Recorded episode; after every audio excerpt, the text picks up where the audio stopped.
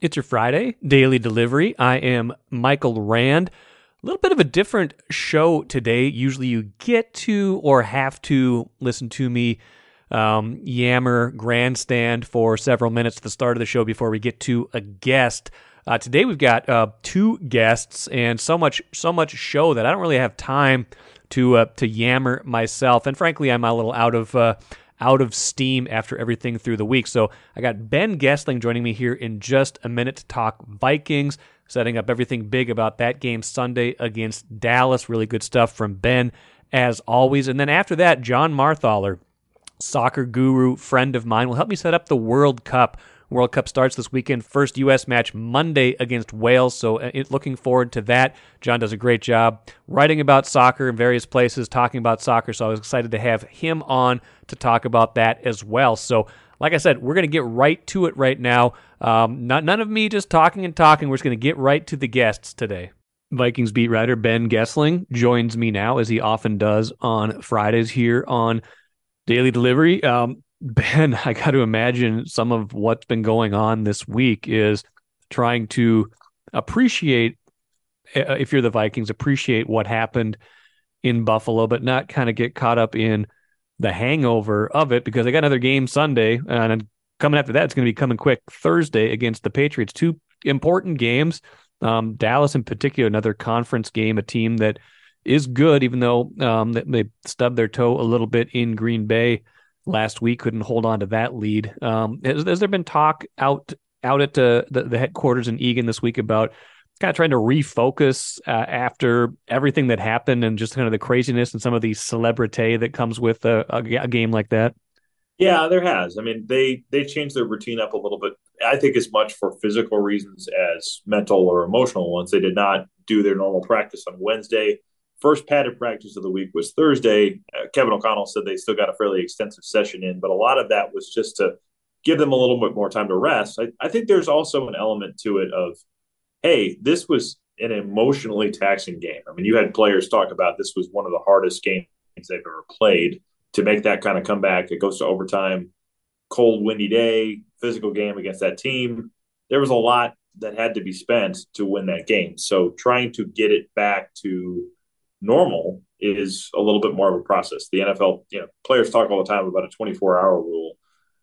That does not create a statute of limitations on people texting you or tweeting at you about the Justin Jefferson catch or interview requests. I mean, there was there were plenty of questions to Justin Jefferson about that catch on Thursday, and you know, so kind of trying to live in the moment while still getting a lot of credit and a lot of celebrity status, as you mentioned for that is the challenge right now. I mean, this is I I'd said it a little bit yesterday on Access Vikings too, but um, the stakes are not the same. But the emotional peak and then trying to come back down to the point where you can move on to the next thing reminded me a little bit of the Minneapolis Miracle, just in the sense of it was such an improbable way to win, yeah. or at least improbable way to take the lead and then get it to overtime to eventually win with the the uh, fumble recovery in the end zone like they had it, and trying to just get back to, hey, we're kind of at at a normal focus level for the next thing, and we're not continuing to live in the past is a difficult thing to do sometimes. I think that that's the example I've seen the most in my time covering this team, and it's not the same stakes here, obviously, but there's a little bit of that kind of emotional crescendo that you have to kind of um, ride out afterwards like you said, not the same stakes. Of course, if they lose this game Sunday, they're not done for the season. But that said, I mean, they they are in a position now where even at eight and one, they want to keep the train moving. And you know, as they think about the big picture stuff, the Eagles lost a few days ago, kind of opened the door a little bit more on you know the idea of you know playing out this you know last eight games of the season with the number one seed more more plausible than it than it felt even a few days ago and how important that is now when only one team gets gets a bye. So certainly some importance in this game. And you know, uh, strange. it was a little strange to me that they opened as underdogs in this game. And you know, betting lines are what they are. They don't always reflect the true kind of you know how good teams are. Sometimes they reflect what people are going to bet on. Um, but Yes. but at the, at the same time, Dallas is a very good team, and this is not a you know that is a reflection of of the task at hand. Yeah, and I think ESPN Stats and Information said this. Kevin Seifert put this out there on Thursday that this is the first time since 1976 that a team that's eight and one or better is an underdog at home in a game where its starting quarterback, its normal quarterback, is expected to play. Wow. So this is not common for a team of the Vikings stature to be an underdog at home. And I think it tells you probably a little bit about the Cowboys. Um, and maybe a little bit of still remaining skepticism about the Vikings in terms of winning all the close games. Maybe skepticism about Kirk Cousins, probably baked into that a little bit. You know, like you say, it could be trying to tease out money one way or the other. People saying, uh, "I'm going to bet the Vikings to cover that as as home underdogs," or you know, trying to get the line to shift Right. a little bit. I think there's a little bit of that in those opening lines that gets baked into it too. But Vegas is generally pretty good at what it does. And I, I think the number you would also look at is point margin for the year. Dallas has outscored opponents by more than the Vikings have. Yes. So um, if you are looking for quantifiable reasons for that spread, uh, or for that line, I should say, that may be part of it. Uh, and I say this with no great level of insight on gambling. It's not really an area that I've Right. uh, spent a ton of time acquiring expertise about, but I, I would think that may be part of what we're seeing there. not legal in Minnesota, at least not yet. So that's you know just it's an interesting piece of it though, um, as you think about it. And I did not see that uh, that bit about 1976 being the last time this happened. That's definitely a long time ago. Um, you, you talked about Justin Jefferson a little bit ago too. A couple interesting things there. I mean, one, uh, people starting to mention him in the MVP discussion. Um, MVP that's not usually a wide receiver's domain, but you can make the argument that he should be in the conversation at this point based on the impact he's having. Yeah, it's funny because he got asked today about the 2,000 yard possibility, which would be an NFL record for a receiver, and the MVP chatter has come up a little bit this week. It's and I I nudged uh, Dave Campbell from the Associated Press and said, "Are we living back in 2012?" I mean that the, those conversations were happening in the locker room with a running back that year in Adrian Peterson, where he was trying to break Eric Dickerson's record, obviously, and ended up running for 2,097 yards and won the NFL MVP. He is still the last non-quarterback to win it. That was 10 years ago. A wide receiver has never won it. Right. Mark Craig wrote earlier this week about there have only been five ballots cast for a wide receiver to even have a vote for the thing in the last, I think, 24 years. Randy Moss had four of them, and I think Cooper Kupp had one probably last year. So, will he get a vote? He could.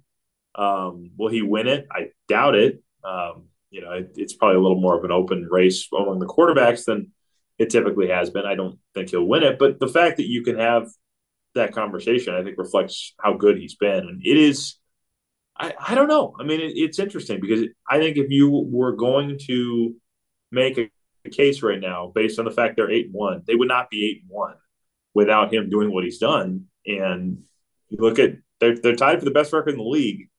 Uh, you'd certainly have to at least consider the possibility. I don't know if the voters will go that way, um, but I, I think there's at least an argument to be made to stop and think about it and consider him as a serious candidate, at least where we sit right now. Well, and usually when it happens that a receiver has a probably an MVP worthy year, it's because his quarterback has also had an MVP worthy year. And I don't think we would say that about Kirk Cousins at this point. As good as he's been in key situations, as many big time throws as he's made, including at Buffalo. I mean, he's thrown eight interceptions this season. Um, you can find a lot of guys who are better than him in passer rating, passing yards, touchdowns, total QBR, whatever you want to do. He's probably not in that discussion. So it's an interesting dynamic maybe between, you know, usually a wide receiver, you know, probably isn't in that discussion anyway because there's other quarterbacks out there, but usually one of those quarterbacks is on his team. I mean, that might not be the case Yeah. with Jefferson. Yeah, I think that's right. I mean, I, I think you would not look at Cousins, and I, I think Cousins has played awfully well. The eye test of what he has done has, I think, been some of the best he's ever played the position. Um, the numbers are not that. And the numbers are statistically worse than anything he's done in Minnesota. He also has not played as much garbage time as he Yes. has in the past. That's always been, there's been like n- there's been like no garbage time this No, year. Maybe the no. second half of the Eagles game.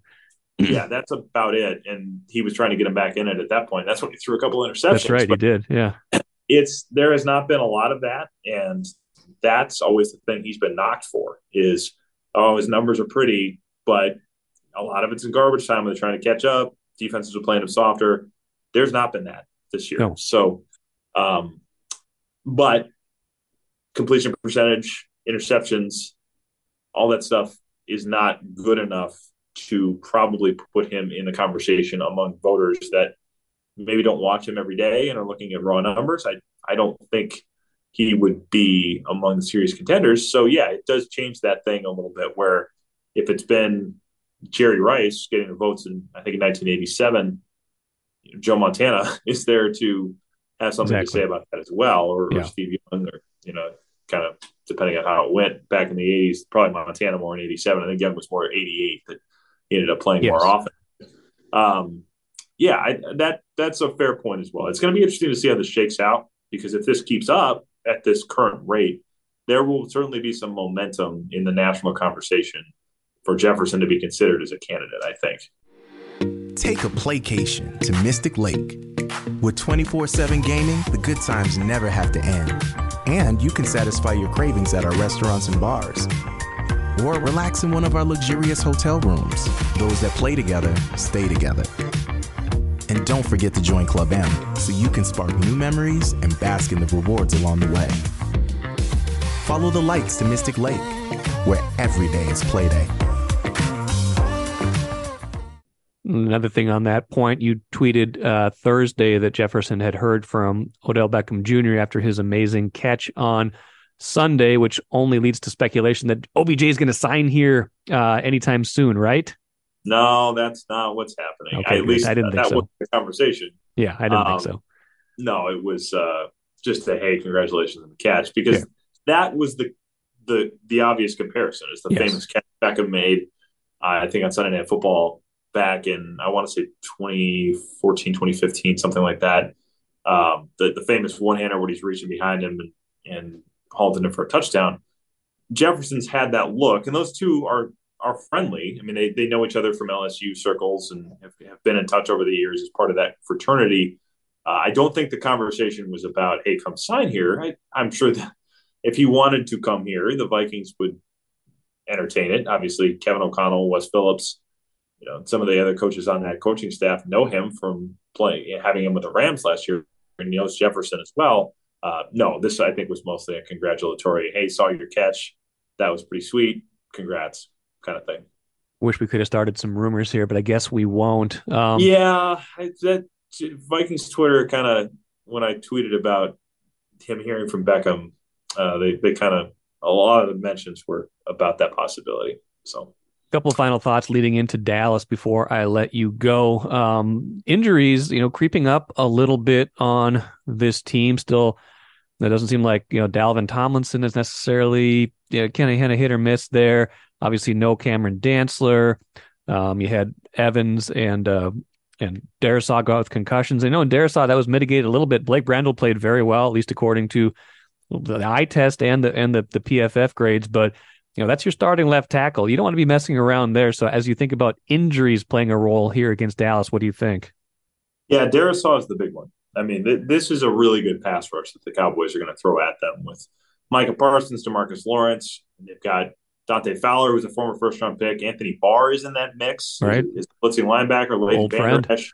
Uh, they, I mean, they have a lot of guys. There are a few others in that mix. I think Sam Williams as well. I mean, they, they have a lot of people they will throw at you, and it'll be a lot of five man fronts in, in certain situations. And they'll they'll have a number of guys that they can keep fresh and, and just bring pressure from a number of different people. So uh, that is going to be a big challenge if you don't have Christian Darrisaw, who has been among the best left tackles in the league this year. I mean, Yes. Blake Brandel, I thought, played really well towards the end of the game on Sunday, but that Bills pass rush is one that is stronger up the middle than you know. They don't have the ends that just kind of terrify you in the way that that the uh, the Cowboys might. They certainly have, they have Von Miller, but they're not going to have those guys on each side like the Sure. Cowboys probably will.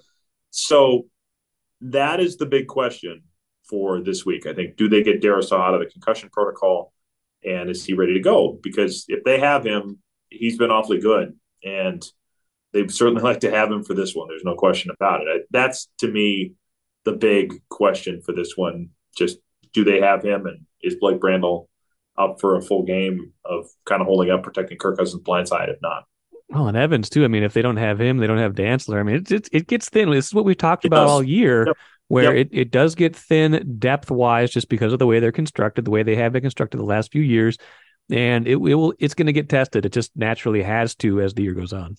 Yeah, there's no doubt. I mean, you you look at is it Andrew Booth? Is it Duke Shelley coming in who made a, a really good play. play? Yeah, on Sunday, but are you counting on those guys for 65 snaps? That's a little bit of a different story. So yeah, I mean, there's a lot to keep an eye on in the last couple of injury reports of the week as they go into Sunday. I, I think it's certainly a winnable game, but you'd feel better about it if you kind of have the health advantage that they've had for a lot of the year because most weeks they have been the healthier team.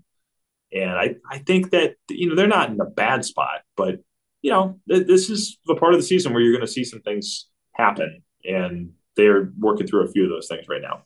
Well, we'll see how it all plays out on Sunday. Ben, appreciate the time as always. We'll catch up again soon.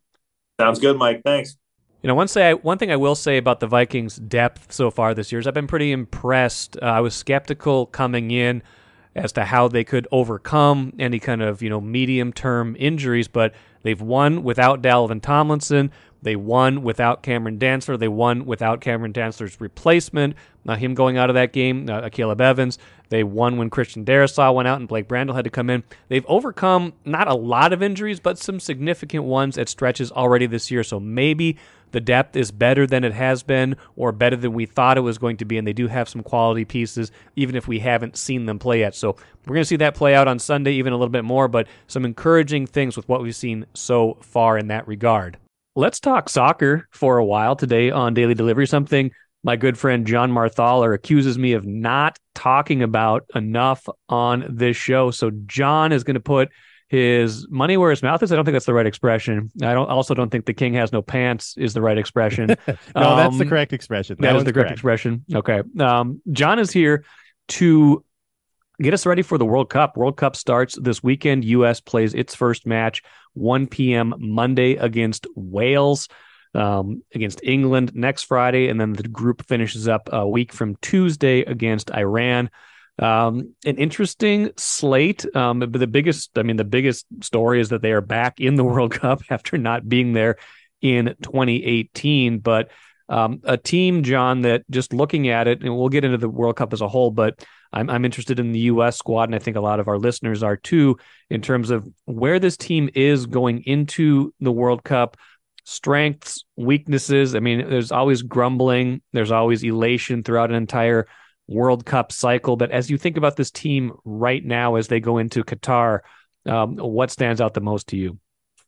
The thing that stands out uh, with this squad more than anything, I think, is their youth and just how young the team is. It's it, not only are most of the guys 23 24 but they got the same number of guys who can't legally buy a beer in the united states that are under 21 as they do guys who are 30 and over. And you know usually you're going to see a squad with a lot of guys who are 30 and over but they really the, part of the reason they failed to qualify in 2018 is they just did not have a good generation of guys and they really have moved on from from that group as much as they possibly could and gone to this new sort of young exciting up and coming traditionally Europe based kind of squad.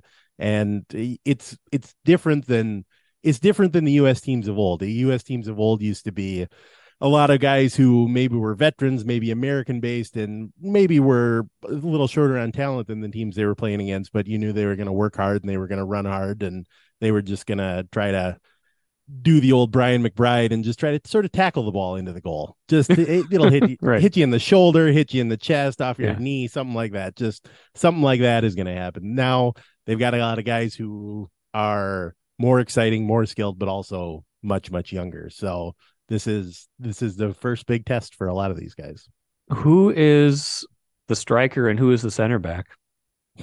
like they know that. There's still three days until the World Cup starts. Seems to be the big question and maybe a problem in terms of the person aside from the keeper who is most directly responsible for keeping the ball out of the goal and putting the ball in the goal. They don't have answers at those two positions, uh, which should, which would be great. It seems like a team that a Minnesota fan should get behind because they have a lot of big questions at uh, at obvious positions, but otherwise seem like they might have some things going for them. Yeah, up front there.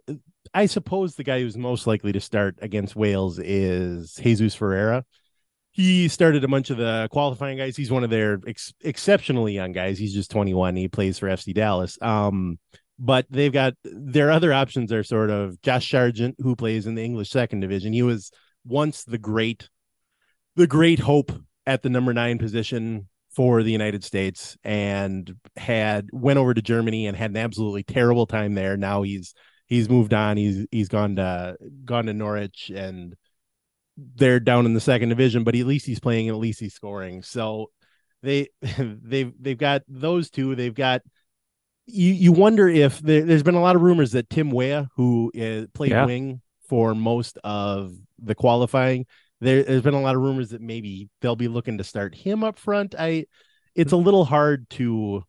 It's a little hard to see what their best option is. Probably to start with, it's Ferreira, but it could be it could be any of a number of guys because they just have not found that guy who's going to that guy's going to be reliable up at the number nine position. So they they're they're hopeful. I don't they they've got the third striker on the roster is Haji Wright. I he has not played a lot for the USA, and I think he's more of a he's less of a possible solution and more of a if everything else goes wrong, here's the third guy we brought. I wish they would have brought Brandon Vazquez, who plays for FC Cincinnati. I over the past year I've really been convinced by the people who thought he was the best solution, but he wasn't part of the setup all through qualifying and they apparently decided not to try him just for the World Cup, but I was hopeful. Um it's not happening. And so I plan to be one of those incredibly annoying people that every time they don't score a goal in some way, shape, or form, I'm like, well, Brandon Vazquez would have scored that. we love to second guess, but it, it, does seem like you know the World Cup's probably not the time to be doing a whole lot of experimenting. Those are the, hopefully the kinds of things you work out over the months and years of preparation. But that it is it's just it's intriguing. They have a lot of possibilities. like you said, a lot of young players on the roster. So they're kind of in this space where it feels like there's anticipation for what they might accomplish in this cycle, just because the group feels like they at least have a decent chance of getting through as good as England presumes to be. You could see the U.S. being, you know, easily in that uh, in that second in that second qualifying spot, getting through that group. And you know, frankly, if they get through this group, not looking too far ahead, um, you know, the group they would face in the round of 16, nobody coming out of that necessarily scares you that much. So there's this anticipation for a possibility for a good showing, but it also feels like it's also like okay, whatever happens this year is kind of a build up to 2026 which again you're looking mm-hmm. 4 years into the future but it does it does have some import in terms of what you're going to see right now right and it certainly feels like just looking at the age of the squad you look and say well this team has got to be better in 2026 than they are now so it's more it feels in some ways like it's been a 7 year build up to 2026 that started when they appointed Greg Berhalter as the coach but at the same time if they have a terrible tournament like they did in 1998 or something like that, then where do you go from there? They, it, if if there needs to be a reckoning, are they going to start over, or what are you going to do if these young guys are are not are, are are damaged beyond repair, so to speak? Where it's like, well, they just can't do it. Then what do we? What do they do now? I don't think we're going to know that after three games in the World Cup, though, are we? I mean, I don't think that would yeah, be but that I mean that's the way these things go. It's not it's not like we can look around and say, well, uh, you know, the Nations League final last year, it was fun. Don't get me wrong, right. it was fun, but beating Mexico is not the not the high bar to climb over right now that it once was. So, who are the three most important players for the U.S. before we get to some other um, other teams in this that are participating in this in this tournament? Well, it, it's a little bit of a hard question to answer because there there's the three guys who are maybe most exciting and the three guys who are maybe the highest profile, and that would be your guys like Christian Pulisic and right. Giovanni Reyna and stuff like that. But the guys who might be the most important are guys like Matt Turner, who's I I would say got to be the starter for the World Cup. He's he's in goal. Um, he played several of the qualifiers, but not all the qualifiers. He got he was I think he either did or didn't. It was never said conclusively whether he got frostbite in when he played in St. Paul for the qualifier against Honduras, but he was in net for that one. But Zach Steffen, who played a lot of them, isn't even on the isn't even on the squad. He he has had a rotten a couple of years and has just dropped out of dropped out of the reckoning right now. So if Matt Turner plays well or doesn't play well, that might affect their chances more than anything. Another guy who's sort of in that boat, I think, is Tyler Adams, their defensive midfielder, just because if he isn't playing well, they don't have a guy that they can just swap in and be like, all right, so Adams isn't going well. We're gonna we're gonna slam in Luca De, La Torre or something like that. It just doesn't.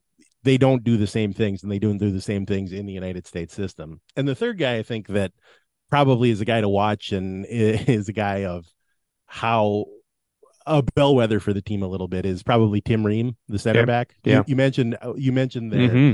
center back problems. They really wanted to have Walker Zimmerman and Miles Robinson as their center back pairing going into this World Cup, and then Miles Robinson ripped his Achilles, I think it was. Yes, I believe that's correct.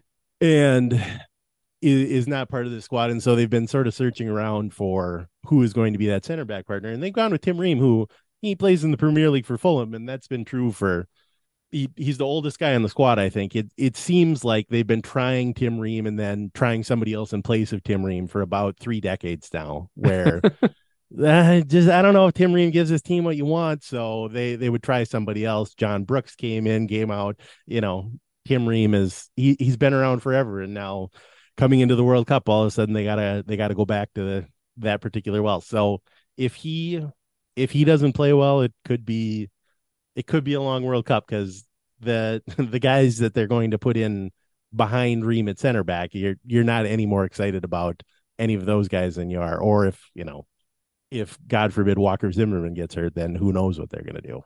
A long World Cup being a short World Cup, I would imagine. Um, who? Final thought on the World Cup. Then I want to ask you one MLS thing before we go. Um, sure. Just big picture. Who who who are we considering the favorites this year? Who do you who do you like to win it all? Since you are generally good at picking these things. I think we should. I think we should talk about it. The 2014 yeah. and 2018. Yes, the Star Tribune had me make picks, and I was right yes. both times. You were right both times, which is hard to do. That is not easy to do. That is not easy. That's right. Do. Take that, people. I I took some obvious favorites, but I stuck with them. I yes. stuck with them, and the three yeah. obvious favorites this time around are Brazil and Argentina and France. Yeah. Are I would say. I don't know what the betting odds look like, but they they got to be far and away the three favorites. Um, I it, it's a little hard to pick one of those. I, I think it would be fascinating to take, let's say, Italy, which didn't qualify again from the World Cup, take their national team and put them in a tournament with Brazil's second team made up of 26 guys that didn't make this roster. Same for Argentina and France. I would absolutely watch that because that would be a great tournament. You could put all three of those second teams, I think, would be favored to win their groups and maybe make the quarterfinals at this World wow. Cup. That's how that's how that's how stacked those three. Can rosters. they loan the U.S. a striker? Can we do some dual well, citizenship at this stage? We we we've got a fair amount. If you look down the U.S. roster, there are a fair number of guys where they they they don't have the traditional American soccer background. Let's sure. let's put it that way. So maybe we could maybe we could do that. Maybe we could get a it's little aggressive nationalization pro- program for mm-hmm. those three countries. It's not too late. It's not too late for us to do that. Okay, but, so which one of those three is going to win it all? I think Brazil is going to win it all. I think Brazil is. They're coming off 20 years where they won the World Cup so often, and it seemed like for about the last couple of decades, they just sort of said, you know what? We don't need to have a structure or try to play as a team or really do anything but just run around and play awesome to watch soccer. Very entertaining, but it hasn't been it hasn't been successful now that international teams are a little more organized than they used to be. But they they they finally seem to have they finally seem to have a little bit of organization together. They got the team set up well enough to accentuate Neymar's strengths, and I think when when when the team is set up to help him, he's probably still the best player in the world. So I I romantically I wish Messi would finally get the World Cup title. He's he, he's been fated to chase for yes. the the entirety of his career. But so my hope is that romantically, my heart would hope that Argentina would beat Brazil in the semifinals and then go on to beat France, but I think it's going to be Brazil. That's my pick. There you go. Well, appreciate all of that. One quick MLS item um, we saw it was a few months ago that we learned that all of Major League Soccer games are going to be on Apple TV next season. We learned pricing this week. You brought that to my attention. I believe that is free for MLS season ticket holders. Seventy nine ninety nine if you are already an Apple TV subscriber. Ninety nine ninety nine if you are not a subscriber but just want the soccer package. Sounds like a pretty good deal for access to every single game. But as you and I were talking about before we started recording, if you're just a fan of one team, is that still a good deal, especially if you're used to getting everything as part of your local package anyway? I don't know. I'll be interested to see how that plays out. What do you think of of that as you saw it? Well, I think I think it's interesting, and it'll be interesting to see just how many people get get this particular package. I think you look at just the local scene. If NBA, if the NBA or MLB sold a package like that, I think you'd see a lot of people that say, "Oh, I can get the Twins and the rest of MLB," or "Oh, I can get the Timberwolves and the rest of the NBA," or you know, God forbid the football ever goes off broadcast television and you have to do the same thing for the Vikings, but then everybody in the state would buy NFL Plus or whatever you call it. So I think it'll be interesting to see from a soccer perspective how many people, and especially people, you know, you're you are the clearinghouse, the local clearinghouse for people The complaining casuals. about Bally Sports North and Yes. com- people com- people who are cord cutters and are complaining about Right. cable. This is this is an opportunity for people like that who have been looking for something that's going to include the local teams and national teams, but maybe are not maybe have not traditionally been huge soccer fans. We'll see how many of those people and how many people like that, you know, maybe you who are soccer fans but not soccer sickos like people like me are going to be are are going to subscribe to this. I, I it's interesting to see. It's interesting to see that MLS is sort of taking that step as the first the first league that's going to sort of put itself in the silo. And I say that, but there's going to be free games. They they're still working on deals with ESPN and Univision and Fox and all these other places that have broadcast games before. So I would be surprised if I, I would be very surprised if the only place you could watch MLS next season was on Apple TV. I just really look forward to the day where you can watch sports on 42 different streaming platforms that you all have to pay for. I, I'd like to pay the thing that I like about the cord cutting is how instead of playing one pay one place $150, I pay 400 different places $5 every month. It's Right. nice. It I is. like it a lot. really works out. The math does work out in your favor Yep. when you do it that often. Um, well, I'll see if the math works out in the U.S. favor as well. Like we said, they play Monday. I don't think Royce and I will be talking about that game a whole lot as we set it up on Monday. So I'm glad that John Marthaler was able to join me on today's show. I'm interested. This is going to be an interesting World Cup, Yep. and at least um, they are participating this year, no matter how it turns out. Right? Well, I mean, as as poorly as some of the World Cups went in the years before it, 2018 was the worst because Yes. it's like it, it's like your team playing in the Super Bowl three times in eight days or whatever, except you miss out on that. And 28 World 2018 World Cup was pretty depressing without the U.S. there. So I'm excited. Been Didn't waiting even for get- this for a long time. Didn't even get their orange slices that year. It's just terrible. All right, John. Appreciate you. it. How dare you? Thanks, John. I just had to nudge John with the orange slices, didn't I? Jeez, why did I do that? I'm such a such a mean guy. John loves soccer so much. I like soccer too, and I'm excited for this World Cup. These guys don't get orange slices. I'm sure they get something much different after a match. That is just some uh, some soccer some soccer revisionist history is all that is. Speaking of which, uh, the show is history for the week. Appreciate you listening along with me all week. Should be back at it Monday with Royce talking about the Vikings game, Gophers against Iowa on Saturday. Lots of good stuff this weekend. Appreciate you listening all week. Back at it again on Monday.